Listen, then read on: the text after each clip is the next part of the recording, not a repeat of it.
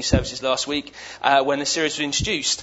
Uh, but one of the main things that uh, I personally got last week uh, was about the need to take on and sort of fully grasp that Jesus was fully God and fully human. Now, the reason this is so important for us, I believe, is that Jesus went through a huge range of experiences in his life. And this means that he understands how we are feeling when we go through a huge range of experiences as well. It also helps us to see how we should respond when we find ourselves in those kind of situations, because we can see how Jesus himself responded. Now, to start off with, this may seem a bit odd, but bear with me. I wanted to play just a very quick game with you. Now, you may have played this kind of game before. Um, it's sort of a bit of an icebreaker. That's when it's usually used to try and sort of learn a little bit more about people. Now, I appreciate a few people here may not know much about me. So to try and help you understand a bit more about me, uh, I wanted to play this little game. Now, the way it works is there are three facts that are about to come up on screen two of which, they're all about me, two of which are true and one of which is false. And it's your job to try and work out which one is false. Okay? Now I know we're told not to lie, but it's just a game. Just play along for a minute. Okay? So, have the three facts, please. Okay? I'll let you read those for a moment. Just to reinforce, I did go to school in England. Okay? In case you're wondering whether that has an influence on the first one. And the second one's for 18 holes just in case any golfers are wondering whether it's 9 or 18, that's for 18 holes.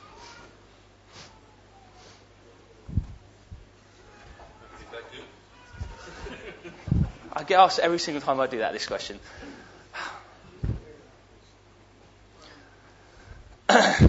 okay, who thinks number one is false? I went to a school, that, a primary school, that had two alligators as school pets. You think that one's false? That is true. Um, the primary school I went to, let's just get this one out of the way. Uh, the primary school I went to, we had a little bit of a strange headmaster. Um, and he, when he took over the school, said to the children, I want us to have pets, teach us how to look after pets. Um, here's a list of animals. You choose, and I will get two of them. That was his promise to them. Why he did it, I don't know. Children went, alligators, brilliant. And true to his word, he brought two alligators. We had this big tank with two alligators in them. Uh, we didn't feed them. That was down to the uh, teachers. Uh, when they got cleaned out, they were put in the girls' toilets. That was locked at the time, I believe. Um, but we did have two alligators as school pets. Okay? The second one, who thinks that one's false? Loads of people. That one is false, but I actually managed a round of 78, which is 8 over par. So it's false by one shot. It's true. It's true. I have to, I have to admit, this was when I was playing about every other day when I was about 15, 16, and I was a member of a golf course that I could walk to from my parents' house. So it was when I was playing an awful lot of golf. There's no way I could do it now. So the third one is true as well. Uh, I sometimes get anxious and worried about the stuff going on in my life. Now, that is what we want to kind of focus on today about being anxious and worried and about having a troubled soul. And I often think that God has a great sense of humour. Because if you actually ask my wife whether I was a good person to be talking about how to handle worries and anxiety and that sort of thing, she'd say, You're having a laugh. No way. There's no way that you're the right person to be doing that.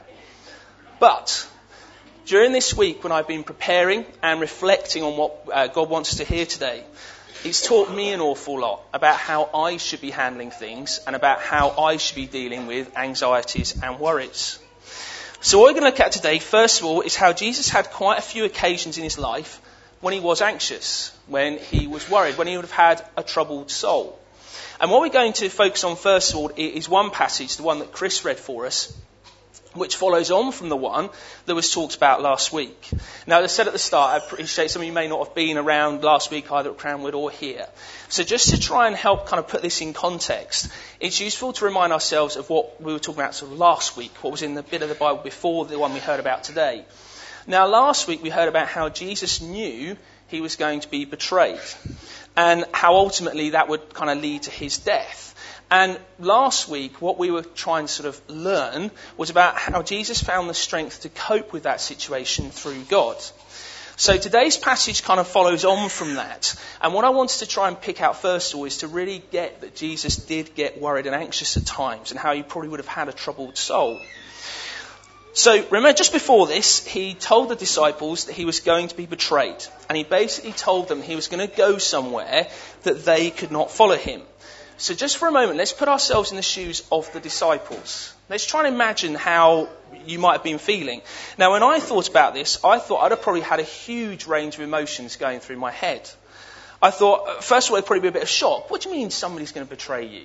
I, I don't get that. We're a close knit group. I don't get why somebody would, be, would betray you. But then probably utter confusion. Well, where are you going? What do you mean I can't come too? I just don't understand what's going on here. And you get an idea of this because of some of the questions and things that were said in the passage. Now, I used a slightly different translation to Chris, so it's not exactly the same, but again, just, just bear with it. Um, first of all, Thomas asked, Lord, we don't know where you're going. So how can we know the way? And then Philip said, Lord, show us the Father, and that'll be enough for us. Well, why is this important? Why, why is it important that we try and understand how the disciples were feeling? Well, because I believe that this would have fed into how Jesus was feeling at the time. I suspect he also had a huge range of emotions going around in his head. He knew what the future held for him. He knew that he was going to be betrayed and that he would ultimately die. But he also knew that at that time, the disciples were feeling these things and that they were looking to him for some kind of guidance, some kind of comfort, some kind of, well, it's going to be okay. You know, don't get worried about it, it's going to be okay. And I believe that would have probably added a bit more anxiety to Jesus as well. Just trying to think, well, how am I going to handle this? How am I going to deal with all of this? And if we think about just one other occasion when Jesus uh, was, was, anxious and troubled, we, we can see it very clearly. Now, in Mark's account of Jesus' life, he talks about the time just before Jesus was arrested. And it's in Mark chapter 14, verses 32 to 42. Now, I'm not going to read out the, the whole passage. Uh, it's about when Jesus was going to Gethsemane with his disciples.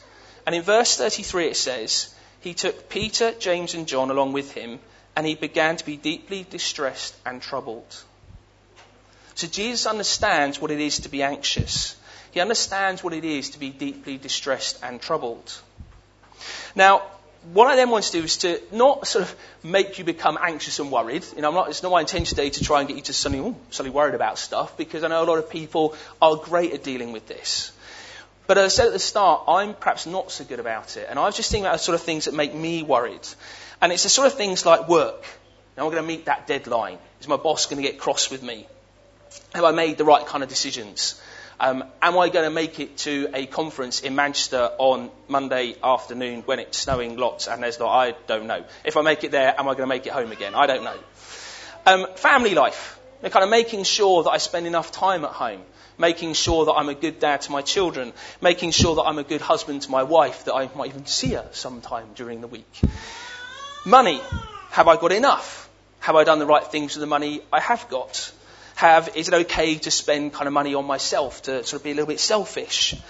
Um, my relationship with God and church life, am I doing enough in church? Should I be doing more for church? Could I be doing more to, to make my relationship with God better? Maybe I just worry too much. But I kind of just, there's all these things sometimes that just go round and round in my head and just make me anxious and worried and troubled.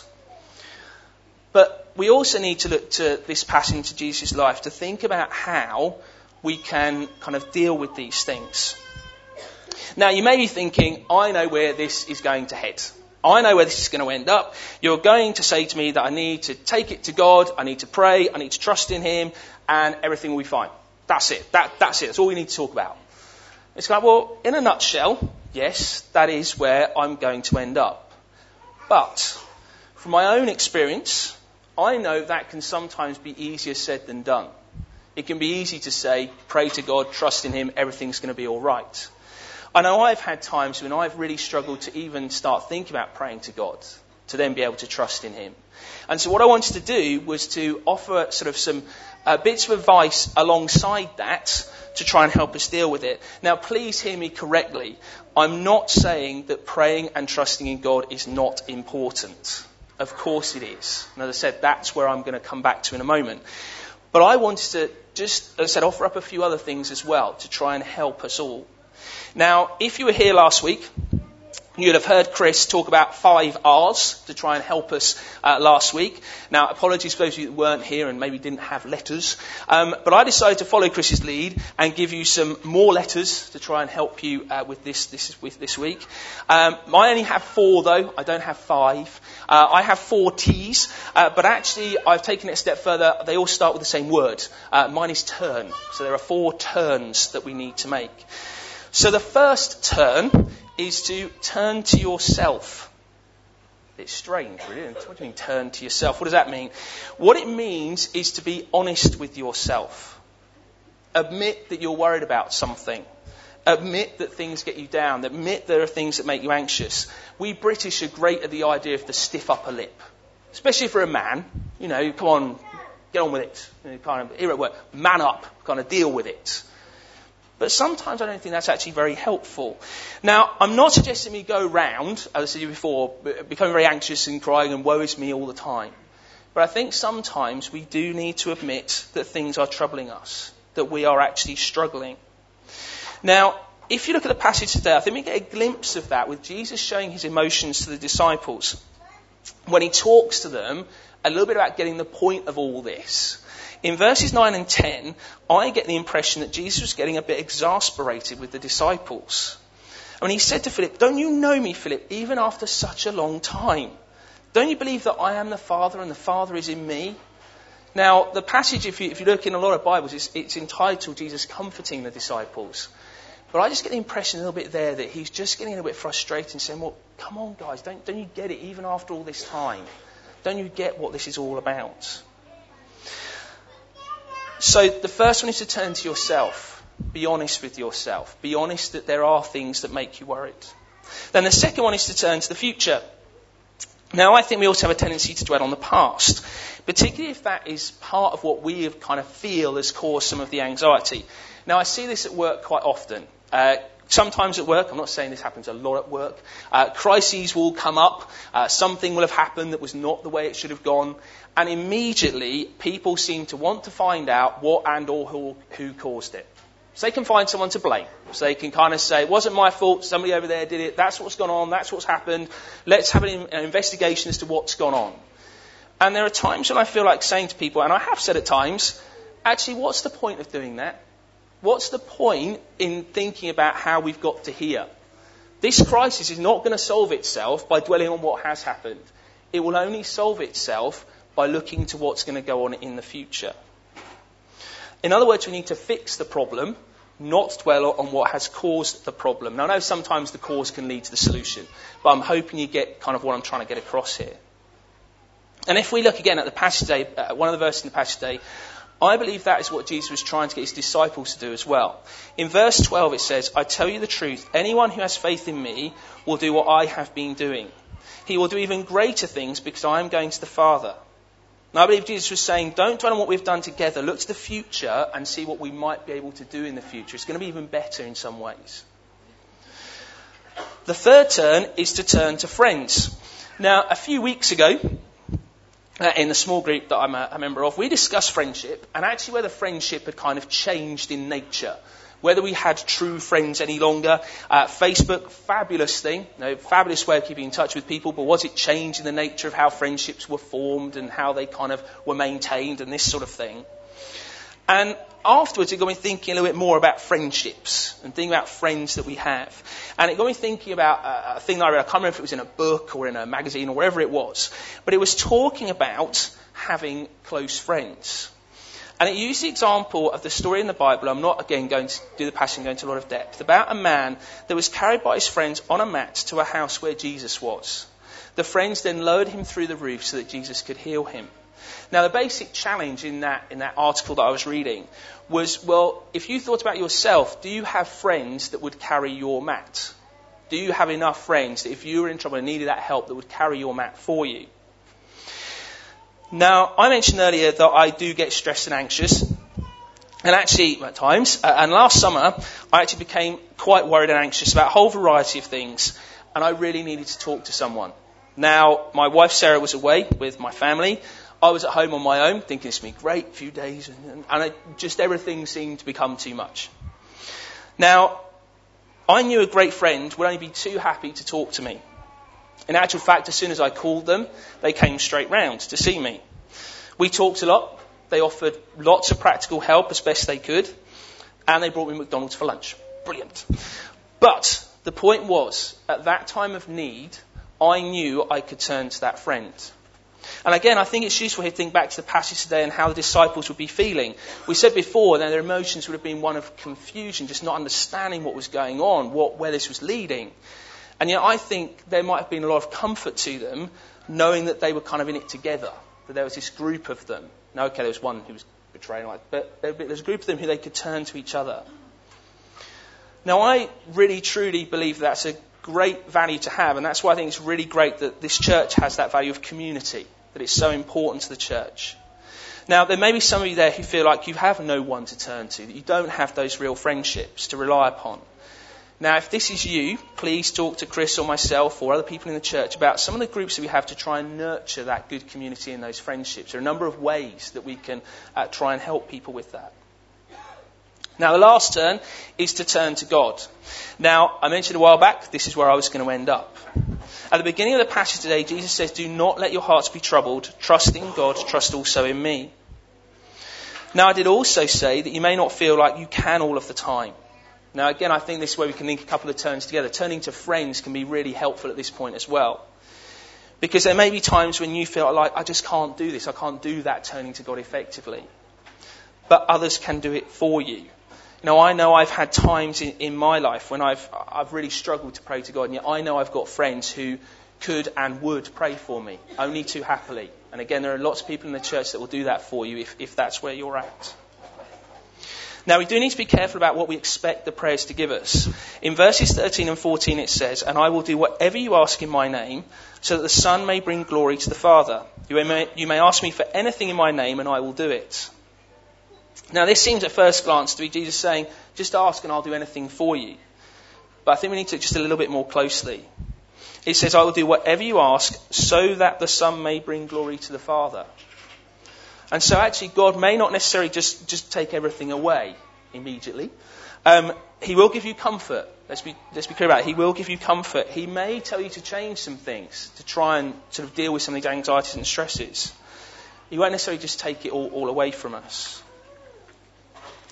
So, kind of my challenge to us all, including myself, is to say to us all, which of those turns do we need to make?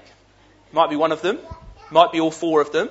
It might be that I know I've done this kind of turn, the, and no, you've kind of partly gone, but not really turned. Which of the turns do you need to make? I think we need to remember, just to sort of bring this all to a close, Jesus did have a troubled soul at times. We see in the passage, we see in a few other areas as well. He understands what we're going through. He can help us get through what we're going through as well.